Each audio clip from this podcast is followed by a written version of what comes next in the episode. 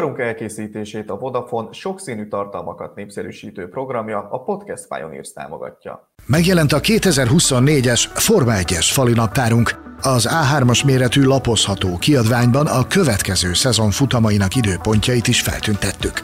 További információk a formula.hu felületén és a webshop.formula.hu címen. Megrendelhető az Autósport és Formula magazin két év összefoglaló kiadványa, a Forma 1-es idény minden rezdülését bemutató Száguldás és Cirkusz 2023, valamint a hazai és nemzetközi motorsport szezonnal foglalkozó Autósport évkönyv 2023.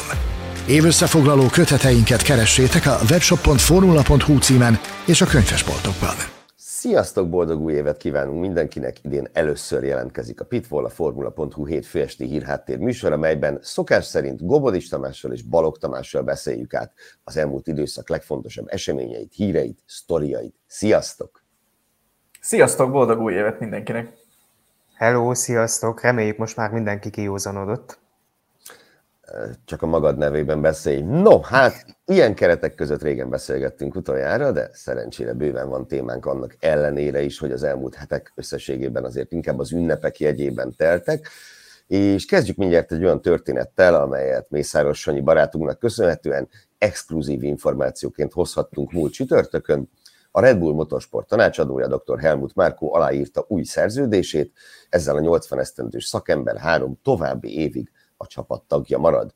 Márkó azt is elmondta, hogy tervei szerint idén 2024-ben is az év összes versenyén jelen lesz. Én pedig csak annyit fűznék hozzá, hogy szoktunk ezt mondani, de most tényleg így gondolom, én nagyon irigylem azt a, azt a fitséget, ami lehetővé teszi, hogy 80 évesen is körbe utazza a világot. Hát én nem tudom, ha 60 évesen bírnám ezt, én már akkor boldog leszek. Vagy a jövőre, nem? nem. Tehát, hogy egyébként igen, úgy írtam fel magamnak ezt a hírt, hogy hír egyébként nem nagyon van ebben az időszakban, de ami van, az Sanyi hozza. Úgyhogy itt is ez történt igazából. Ugye ez még nem hivatalos információ, nincs bejelentve a Red Bull részéről, nem is érkezett rá reakció, pedig nyilván elég komoly nemzetközi hullámot vetett Sanyi értesülése, ugye a Racing News 365.com-mal közösen göngyölítették fel ezt a sztorit, és ugye mm, sokan legyintenek erre, hogy Márko maradhat, és ez miért hír?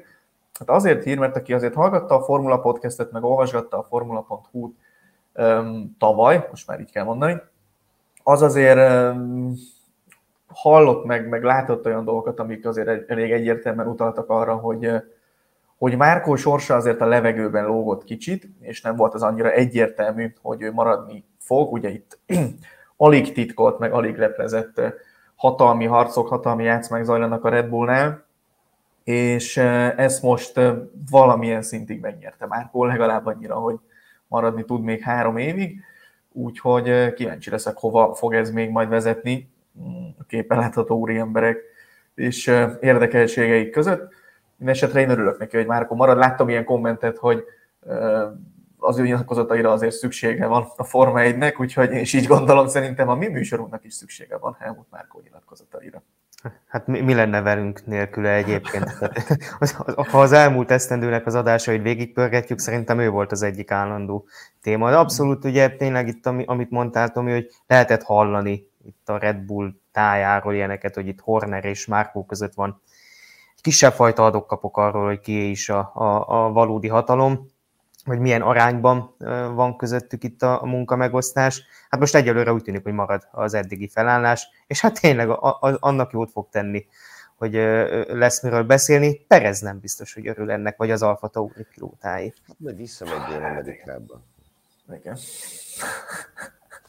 Na jó, hát ugye nem csak Helmut Márkóra, hanem az egész Red Bullra is mindig lehet számítani, hogyha beszédtémát keresünk, hiszen Márkó maradása mellett is jó néhány dologról beszámolhattunk a Red Bull kapcsán. Sajtóértesülések szerint például az új autójuk elsőre megbukott a frontális törésteszten, amit immel ámmal Helmut Márkó is megerősíteni látszott, bár nem mondta ki direktben. Miközben az RB20-assal ez a helyzet, Ben Waterhouse vezetőmérnök szerint a csapat lassacskán már a 2025-ös versenyautóra, az RB21-esre fordítja a figyelmét. Aztán ott van Christian Horner, aki felbosszantotta Adrian Newey feleségét, amikor úgy fogalmazott, hogy a csapat technikai gárdája már nem nyújra támaszkodik, vagyis nem ő az elmúlt két domináns esztendő igazi sikerkovácsa. Az interjú megosztásainál aztán megjelent Amanda Nyúi, a mérnök zseni felesége, és több poszt alá is olyasmiket írt, hogy ez micsoda szamárság, ez abszolút hülyeség, és hasonlókat.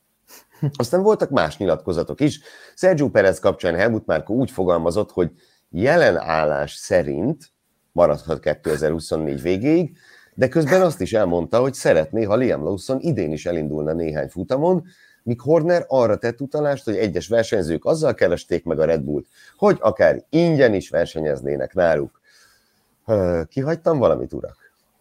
Na, nagyjából elmondtál mindent, nem is tudom, hogy melyikre érdemes reagálni. Nekem a legérdekesebb ez az utolsó volt, például az utolsó előtti nem az ingyenes versenyzés, hanem amit Márkó mondott Lózonról, hogy ugye akár 2024-ben is kaphat még lehetőségeket. Hát szegény Cunoda és Ricardo meg Perez helyében nekem elkezdett volna gyöngyözni a homlokom, hogy ezt most pontosan hol szeretné Márkó ezt megvalósítani. Látom egyébként a logikát mögötte, ugye, hogyha 2025-re ők számolnak Lózonnal, már pedig ugye ezt többször elmondták, hogy ők szeretnék, hogyha 2025-ben a Forma 1-es hajtrácson lenne, akkor lehet, hogy még jót tenne neki egy-két verseny, csak ezt tényleg minek és kinek az árán tudják ezt hát. megadni neki. És gondolhatnánk arra, bocsánat, hogy másik szériában, csak ugye Lawson nem versenyez másik szériában idén, ez ugye már korábban kiderült, hogy ő úgymond főállású tartalékos lesz. Tehát ezt nehéz máshogy érteni, mint hogy, hogy F1-es autóban szeretnék őt, őt, őt, őt, őt még versenyeztetni kicsit, és hát a Red Bull-t ismerve ezt ez nem is tűnik annyira elképzelhetetlennek. Meg bocs, még annyit ugye Lawson kapcsán, hogy a, volt egy nagyon érdekes nyilatkozat a minap Péter Bayernek, az Alfa Tauri vezérigazgatójának is, aki elmondta, hogy ő maga és Helmut Márkó is, is óriási nagy rajongói Liam Lawsonnak, és egyébként azt is hozzátette, hogy Gerhard Berger volt az, aki legalábbis őt meggyőzte arról, hogy, hogy, hogy Lawson egy egészen kivételes pali, és hát odáig merészkedett, ezt ugye Bayer mondta el, hogy Helmut már odáig merészkedett, úgy fogalmazott, hogy Lawson lehet az igazi, úgyhogy az biztos, hogy ő nagyon számol vele, ami nem biztos, hogy minden szempontból jó hír Lawson számára, mert lehet, hogy Christian Horner számára így aztán nem lesz annyira szimpatikus. Igen, a, meg amit ugye mondott Márkó itt Perezről, hogy jelen állás szerint végig versenyezheti a 2024-es szezont. Ez a Márkunál a jelen, jelen állás szerint az nagyjából a következő egy, maximum két futamot jelenti úgyhogy... A teszteket igen, már... fogja megcsinálni. Elkezdeni. Igen, igen, elkezdeni ő fogja, az első napot még ő fogja teljesíteni, úgyhogy amire itt utaltunk pár perccel ezelőtt Márkónál, kellenek ezek a nyilatkozatok. A töréstesztes dologban meg egyébként sokat nem kell belelátni, tehát azért az a, a normál ügymenet része, hogy a, a Form 1 autóknak az első változatai olykor-olykor megbuknak a törésteszten. Nem akarok hülyeséget mondani, de szerintem a tavalyi Red Bull is Red Bullról is szóltak ilyen híresztelések, aztán ha jól emlékszem, egész jól sikerült a szezonjuk. Viszonylag. Igen. Mm, Én annyit ah, fűznék itt hozzá, uh, mielőtt aztán szerintem Adrian Newey-ról is beszélhetünk pár szót, hogy um, pont a minap gondolkodtam el azon, amikor ma én dolgoztam a weboldalon, hogy, hogy megírtam, nem tudom, aznap nyolc sztorit, és ebből öt a Red Bullhoz kapcsolódott. Igen és, és hogy ne, ez nem azért van, bár remélem, hogy ezt a nézők közül kevesen feltételezik, mert hogy minket jobban érdekelne a Red Bull bármelyik másik csapatnál, hanem valahogy náluk történnek a dolgok, nem? Tehát, hogy szignifikánsan több a, a sztori velük kapcsolatban, még akkor is nyilván eleve kétszer annyi, hiszen két csapatról beszélünk az esetükben, mint másokról, és hát még mára sem ez lesz az utolsó. Na, de nézzük Adrian Newey-t akkor, mit, mit szólunk mindehez? Hát igen, nekem az volt az érdekes, amikor először mm, láttam, olvastam, és aztán megírtam Horner nyilatkozatát, hogy ez nem sokkal azután történt egyébként, hogy egy jeles szaklapnál pont Nyújval készült egy hosszú interjú, és, és ott ugye Nyúj azért részletezte, hogy mikre kellett figyelni, akár már a tavalyi, nem, a 2022-es és a 2023-as autók esetében, mik voltak azok az összefüggések, meg ilyen kulcspontok, amiket jól kellett látni, jól kellett olvasni már elsőre, gyakorlatilag a szabálykönyv elolvasásakor. és, és nem gondolnám, hogy erre jött ez száfolatként, hogy itt nyúj lenne az ász, de valahogy kicsit hülye jött ki szerintem, hogy nem sokkal később jött ez a Horner nyilatkozat, amiben igazából nem azt mondta, hogy nyúj nem tesz hozzá, vagy hogy nem tesz hozzá sokat. Ugye úgy fogalmazott, hogy nagyon fontos része a nyújja a Red Bullnak, de most már nem tőle függ a Red Bull tervezése, vagy a tervezői részlege, hiszen egy nagyon komoly stáb állt már fel a, a nyújj féle vezetőség mögött, és úgy fogalmazott, hogy nyújj jön, megy, amikor éppen akar, akkor ott van, amikor nem akar, akkor nincs, és ez milyen jó, hogy így van. De azért az a mondata, hogy már nem támaszkodik nyújra a Red Bull tervezői, rész, tervezői részlege, ez azért egy picit szerintem érdekes. Nem összekötve teljes mértékben, de azért azt is kiemelném, hogy a, az, az interjú egy későbbi pontján Horner azért elég erősen hangsúlyozta azt a részt is, hogy ezt a csapatot ezt ő építette föl, és ő menedzseli, és itt ennek ő a vezetője. Így együtt a kettő nekem picit érdekes volt, de nem kell ebben nyilván sok mindent belelátni, de úgy néz ki, hogy Nyújj felesége azért egy picit mégis belelátta. Ez is érdekes egyébként, hogy nem azonnal a megosztások után, mit tudom, három perccel kezdett el kommentelni, hanem egy-két nappal később tulajdonképpen. És egyszerre, vagy közel egyszerre több... Hogy? Akkor vette észre. Lehetséges, csak hogy egyszerre ilyen nagyon rövid időn belül több megosztásod is beírta ugyanazt. Érdekes minden esetre. Ami meg még Perez illeti, még róla akartam egy mondatot, ugye nem csak Márkó beszélt róla, hanem Horner is, aki azt mondta, hogy a 2025-ös ülés az, azt Perez tudja elveszíteni, de nem adta meg az otcokat, hogy mekkora esélyt lát rá, hogy elveszíti egyébként Perez. Ugye úgy fogalmazott, hogy sokkal közelebb kell lennie Verstappenhez, főleg az időmérőkön. Most nyilván nekem is lehet mondani, hogy, hogy ha megnövök 197 centire, akkor Forma 1-es pilóta, vagy nem, akármi lehetek, érted, akkor lehetek kosárlabdázó. Igen, de hogy, de hogy jaj, tehát nyilván ezeket nem tudjuk elérni, úgyhogy ez egy, hogyha azt akarjuk, vagy azt akarja Horner, hogy ne legyen ott Perez, akkor nyilván ki lehet tűzni olyat, hogy verje meg Verstappen, csak hát minek. Úgyhogy én nem fogadnék arra, hogy ő lesz ott 2025-ben. Hát erre senki ne fogadjon erre. Ezt javasolnám kedves nézőknek. És akkor még mindig maradunk a Red Bullnál, hiszen a 2024-es év egyik első fontosabb, érdekesebb témája az lehet, hogy a rivális csapatok elkezdték megkapargatni kicsit, hogy hogyan is lehet két csapata a Red Bullnak az F1-ben. Az apropót az Alfa Tauri átszervezése adja, amelyel kapcsolatban az energiaitalosok kijelentették, hogy sokkal szorosabban fognak együttműködni az anyaistálóval, sőt, jó pár mérnököt és több részleget is magukhoz költöztetnek Faenzából. Ezen húzta fel a szemöldökét többek között Fred Vasseur és Zach Brown is, mondván más sportágokban nem szokás, hogy egy tulajdonos két csapatot is versenyeztet egymás ellen, és manapság, amikor mindenkit nagyítóval világít át az FIA, különösen a költségsapka miatt, szerintük nehezen tartható a Red Bull helyzete, az ugyanis most már különösen nagy előnyökkel járhat. Goboris Tomi, te írtál egy cikket erről a Formula Plus rovatunkba.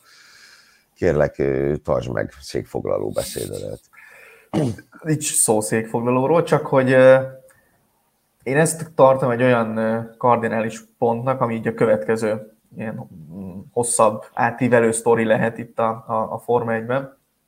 Ugyanis általában azért ez úgy szokott történni, hogyha ez több csapatfőnök egyszerre nagyon hasonló véleményt megfogalmazva, és nem egy kérdésre adhok módon válaszolva, hanem többször is megpendíti, és elkezdi ezt kicsit így erőltetni, ott azért valami szándék már van, és azt nem nagyon szokták elengedni.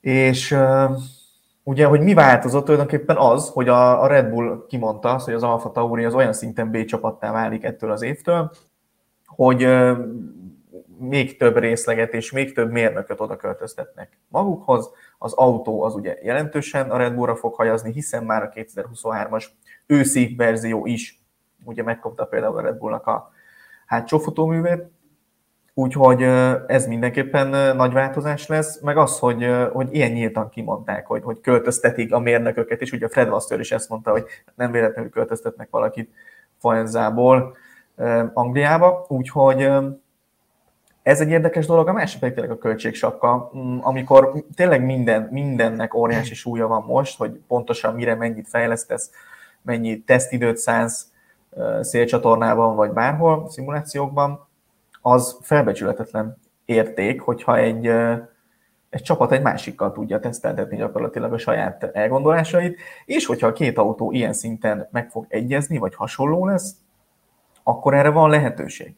És ugye jöttek erre kommentek, hogy jó, de hát mi volt a rózsaszín mercedes meg mi volt a, vagy mi van Maranellóban a Ferrari és a ház között, csak az a nagy különbség, hogy ezek nem egy tulajdonban lévő csapatok.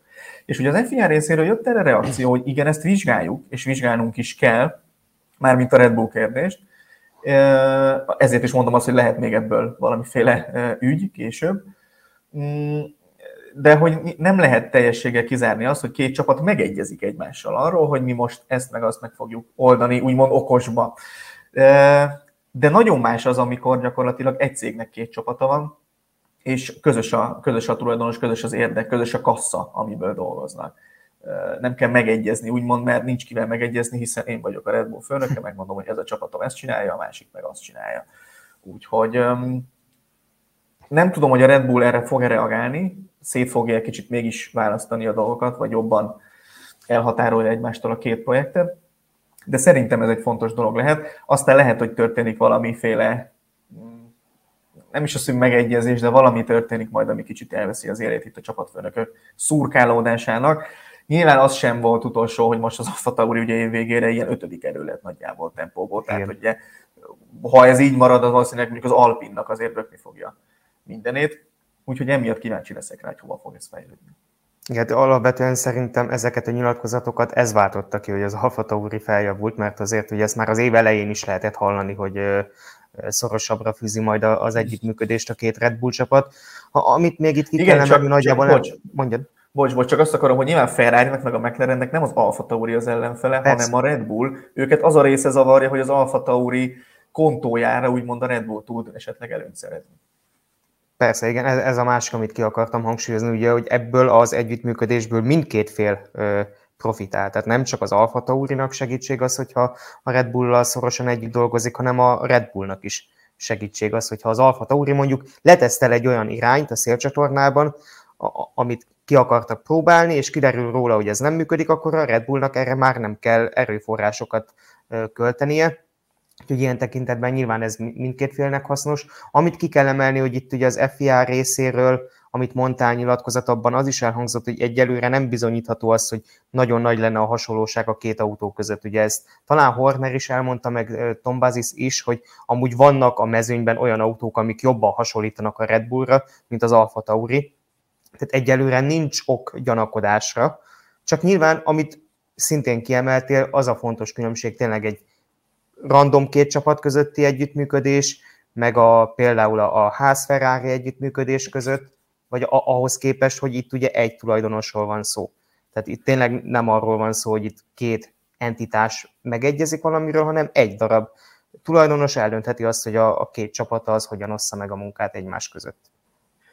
Azt tegyük hozzá azért, hogy gyanakodni azért nyilván lehet. Tehát arra azért van ok, hogy gyanakodjon valaki a körülmények ismeretében, csak bizonyíték nincs rá, hogy azt meg lehessen fogni. Igen. És amit, amit ugye itt, itt elhangzott, hogy, hogy nem az Alfa Tauri a legközelebbi autó jelenleg a Red Bullhoz, hát itt a jelenleg szerintem a lényeg. Tehát most majd a 24-es autónál ez majd azért el tud dőlni, hogy az mennyire lesz Red Bull klón, vagy Red Bull B autó.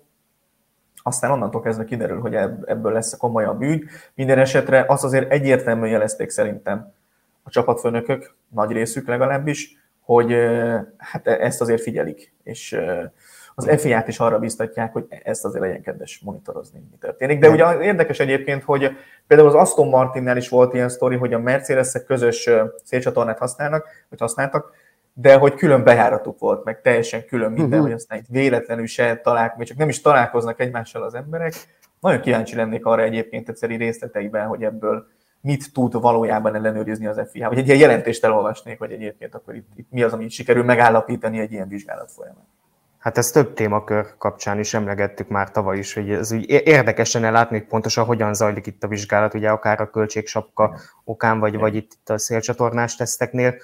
Még egy dolgot azért emeljünk ki, ugye, hogy az szabályos, hogy egy csapat bizonyos alkatrészeket odaad másik csapatnak. Ugye van egy lista, erről a szabálykönyvben, amit megvásárolhatnak a csapatok másik istálótól. Ezt hangsúlyozta ki ugye a Red Bull is és az Alfa Tauri is, hogy ők erről a listáról dolgoznak. Most, most kicsit több elemet vesznek a Red Bulltól e, ebből a listából, ami itt meg van határozva.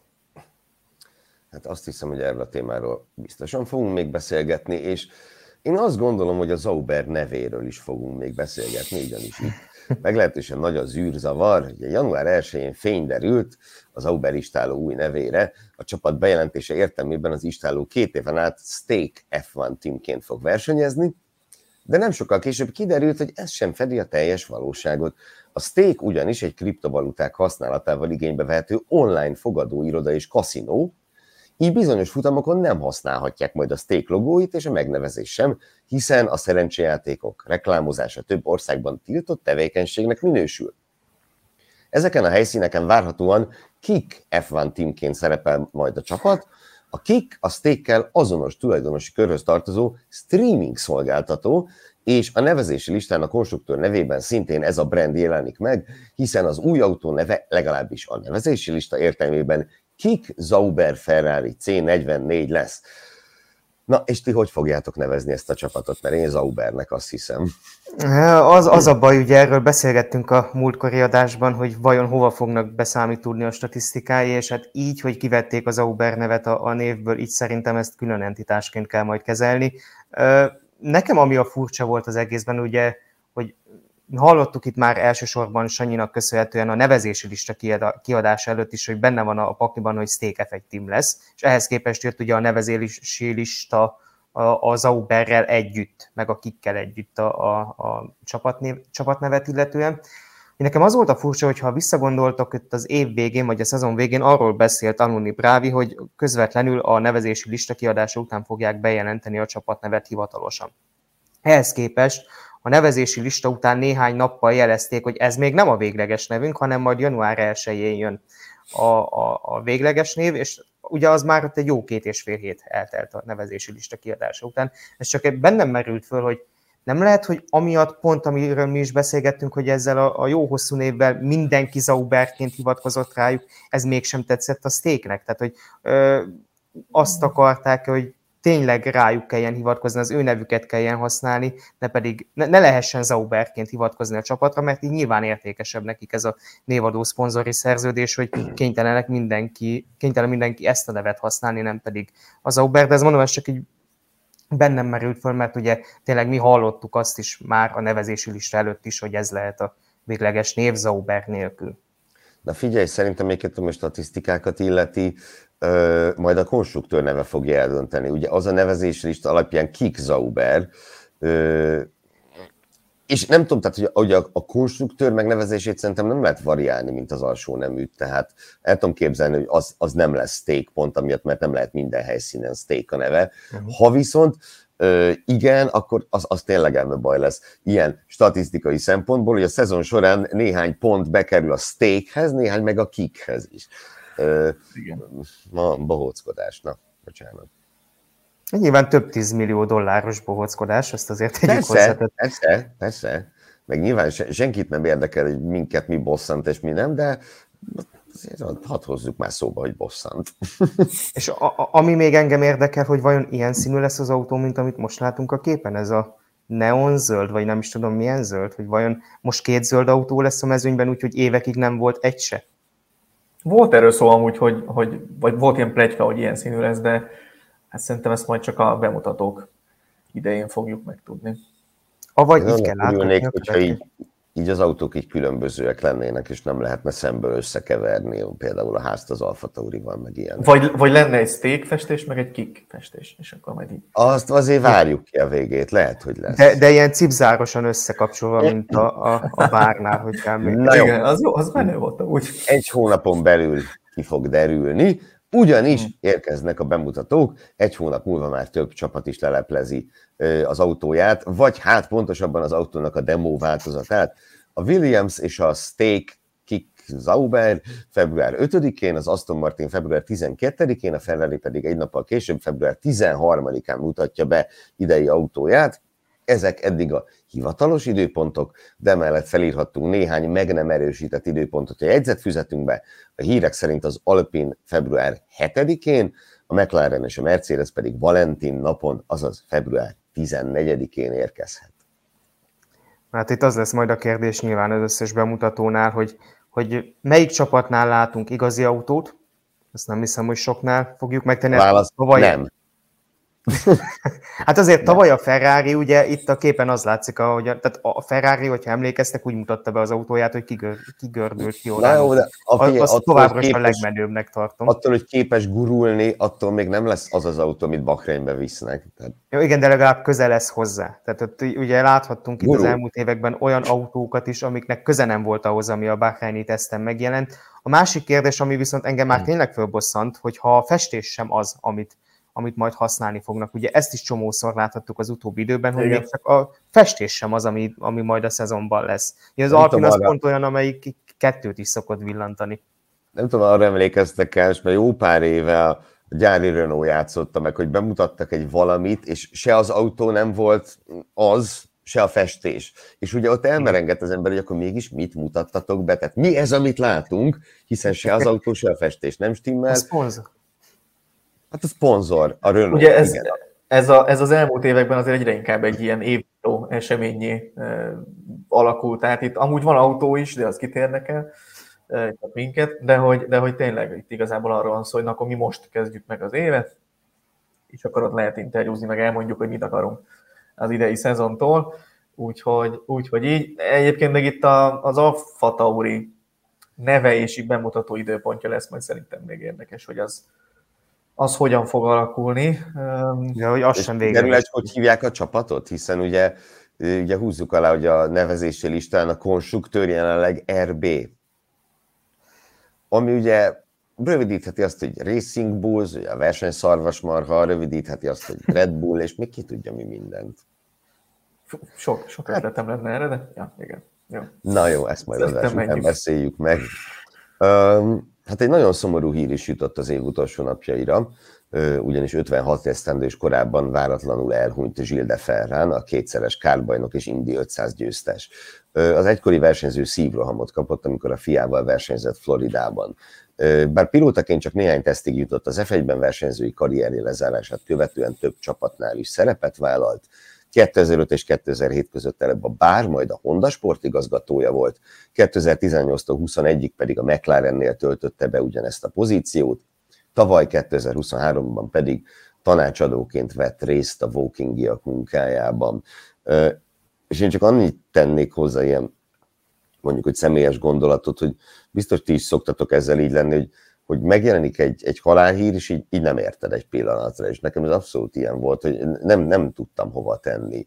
Ö, tehát na, azért nagyon-nagyon-nagyon fiatal volt Gilles de Ferren, és tényleg megdöbbentett, amikor olvastam a hírt. Igen, ez is egy, egy reggelen jött, hogyha jól hmm. emlékszem. Most Igen. azt nem is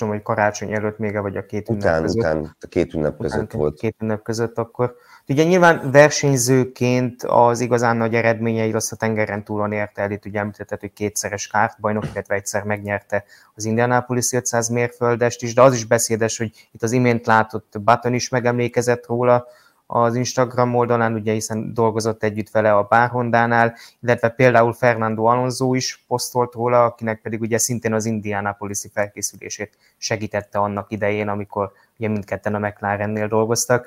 Nyilván egy nagy alakja az autósportnak, mondom versenyzőként inkább a tengeren túlon, de ugye, ahogyan mondtad, a bárnál is, meg a McLarennél is fontos szerepet töltött be a Forma 1-ben is. Isten nyugosztalja. Lépjünk tovább.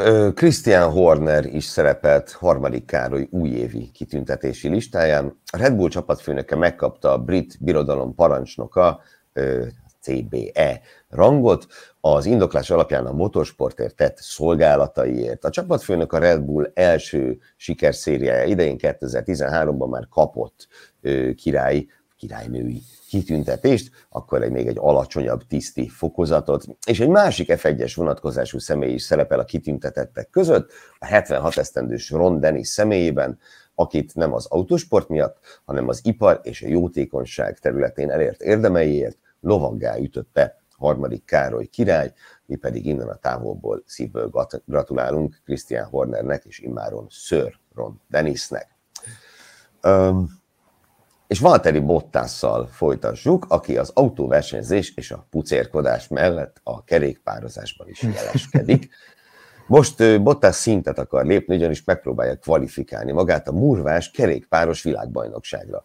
Szerencséje, hogy ezt október 5-6-án rendezik Belgiumban, amikor a Formula 1 épp őszi szüneten lesz, Szóval a sűrű versenynaptár ellenére is beleférhet a versenyző menetrendjébe, ehhez azonban a legjobb 25%-ban kell végeznie a UCI murvás világsorozatában, az ő korosztályában, a 35-39 éves korosztályban.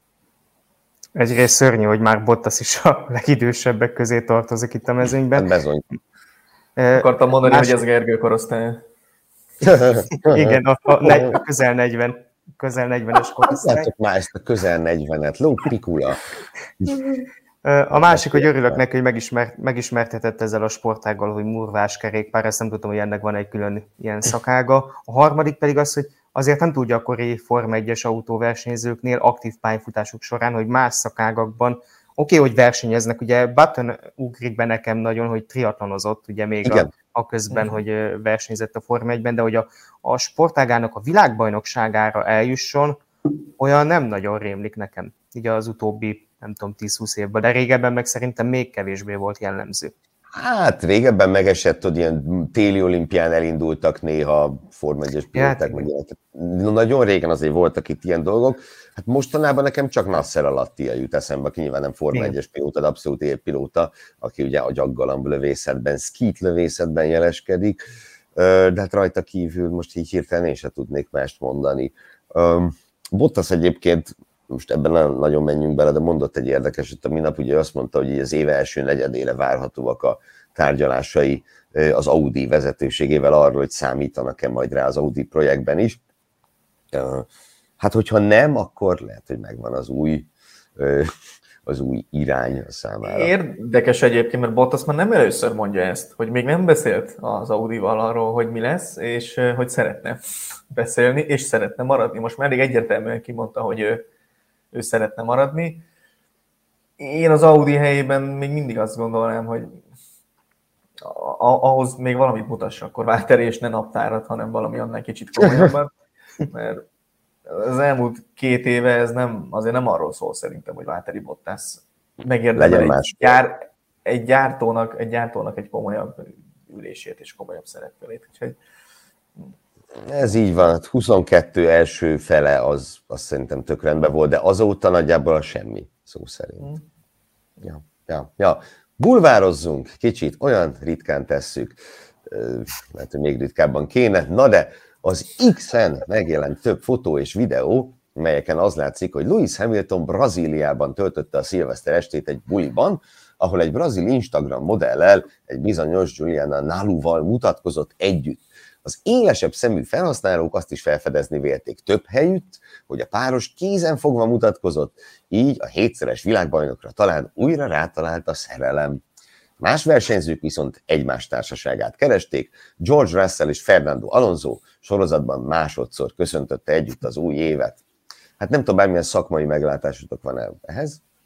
Én, én csak annyit akartam ehhez hozzáfűzni, hogy nagyon tetszik ez az Instagram modell kifejezés, mert így, így mm. ebben a kontextusban a sportúságírás sem tűnik egy teljesen hasznavehetetlen szakmának. Tehát, hogyha ha, az, az Instagram modellség az egy létező szakma, akkor én teljesen csak, jó. Csak, csak azt, azt ne felejtsd el, hogy az Instagram modellek sokkal többet keresnek, mint... Ezt akartam mondani. Igen. És Igen, szebbet. Ettől tartok. Ez a két dolog. Hát a kettő összefügg. Ez, ez már szerintem. Össze. Össze. Na jó. Hát az autóversenyzéshez valamivel jobban kapcsolódó sztorit is hoztunk Fernando Alonsoról. Néhány hete megjelentek képek egy úgy szólván Alonso mintájúra festett Aston Martin vantásról, és mostanra az is kiderült, hogy pontosan miféle autó is ez. Az Aston Martin 2019-es rövidke DTM projektjének egyik példányáról van szó, az Air Motorsport épített öt autót a Class One szabályrendszer alapján, melyek közül négy versenyzett abban a nem túl ö, sikeres szezonban, az ötödik pedig tesztautó volt, és ez utóbbi került Alonso tulajdonába. Az autóba Alonso utasülést szereltetett, és decemberben a Motorland Aragon versenypályán meg is autóztatott jó néhány szerencsés embert. Hát figyeljetek, én, én még a régi DTM autóval voltam egyszer megautóztatva, tehát nem a Cracks van, hanem az előtte lévővel, eszetlen volt már az is. Hát ezt meg el sem tudom képzelni, milyen élmény lehetett azoknak, akiket, meg ugye nem csak Alonso vezetett ott, hanem mások is. Nem pont ezt akartam kiemelni, de hasonlót, hogy ugye nem tudom, kik szokta elmondani, de szerintem többen is elmondják, hogy két versenyző van a Forma 1-ben jelenleg a mezőnyben, akik gyakorlatilag nem tudnak elszakadni a versenyzéstől. Fernando Alonso és Max Verstappen, Igen. lehet, hogy te is őre akartál célozni, ugye, aki pedig szintén néhány héttel ezelőtt egy ferrari hajtott meg Portimaóban. Tényleg Alonzóról is, hogyha végigpörgetjük az Instagramját, itt az ünnepek alatt is, vagy a saját kokát pályáján körözött, vagy tehát valamit folyamatosan csinálta a versenypályán, és ugye Verstappen is pont ugyanez a kategória. Talán nem véletlen, hogy ők ketten a, mondjuk a top 3 versenyzők közé tartoznak jelenleg a Forma 1-ben. Hát nem. Verstappen ugye minap egy, egy olasz lapnak beszélt arról, hogy, hogy ő egyébként szeretne kipróbálni egy MotoGP motort is, és hogy a Super GT autókat is imádja, ugye ez a japán GT bajnokság, mert hogy már ott tesztelt is egy Super GT autót, meg hogy a Super Formula is nagyon tetszik neki, és gyönyörű versenyautók és gyorsak, és az Indikáról mondta, hogy imádja nézni az Indikárt, de azt az egyet, azt ő nem szeretné kipróbálni. Meg, meg a rallyról mondta azt, hogy ezt meghagyja az apjának, ő, ő inkább a totálban maradna. hát igen, igen, igen. Bár ugye az idősebb Verstappen meg azt mondta, hogy ő, ő azért nem szeretne egy csapatban indulni a fiával Maxal vanban, mert hogy fölbosszantaná Maxot azzal, hogy ő lassú. Hát és igen, nyilván pontosan emlékszik arra, hogy Ossz Verstappen, hogy hogy üvöltözte végig Max gyerekkorát annak kapcsán, hogy, hogy, hogy nem elég gyors, és nem szeretné, hogy a fagyi visszanyaljon. Ezt én maximálisan megértem. No, ha már itt DTM autó szóba került, akkor van két F1-en túli témánk is, és nézzük először a DTM-et, ahol a sajtóértesülések szerint három márka is csatlakozhat 2021-ben.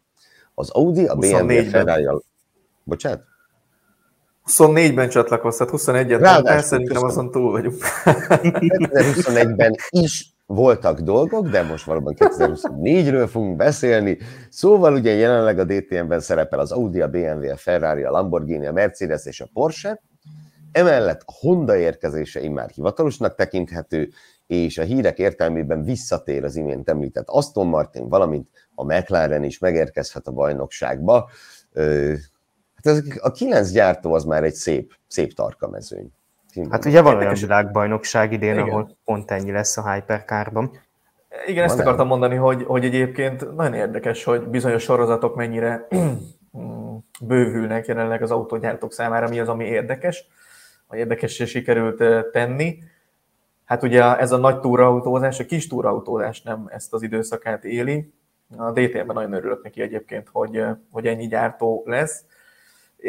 A szívfájdalom egyébként a VRC, hogy ezek a gyártók miért nem mhm. akarnak mm. rally autókat csinálni, és nyilván a, beszéltünk erről korábban, hogy a, a költség és annak a megtérülése az jelenleg nagyon-nagyon rossz a gyártók számára a VRC csúcs kategóriájában, de ott is volt az elmúlt időszakban két érdekes hír, az egyik inkább csak ilyen kószaplegykának tűnik szerintem, egyelőre legalábbis az a lancsa, ugye ők óriási világbajnok csapat voltak 30 évvel ezelőtt, és azóta nem képviseltetik magukat a VRC-ben.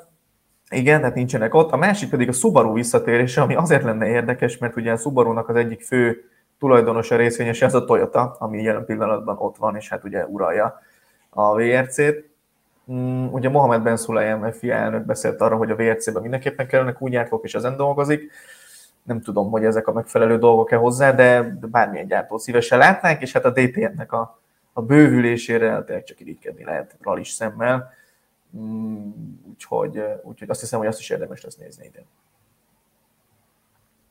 Hát igen, hát igen, mindenképpen, és amit még érdemes nézni, az pedig a Dakar, amelyik múlt pénteken, január 5-én kezdődött meg a prológgal, és az első napok nem kizárólag a versenyzésről szóltak, bár az izgalmakra szempontból sem lehet panasz.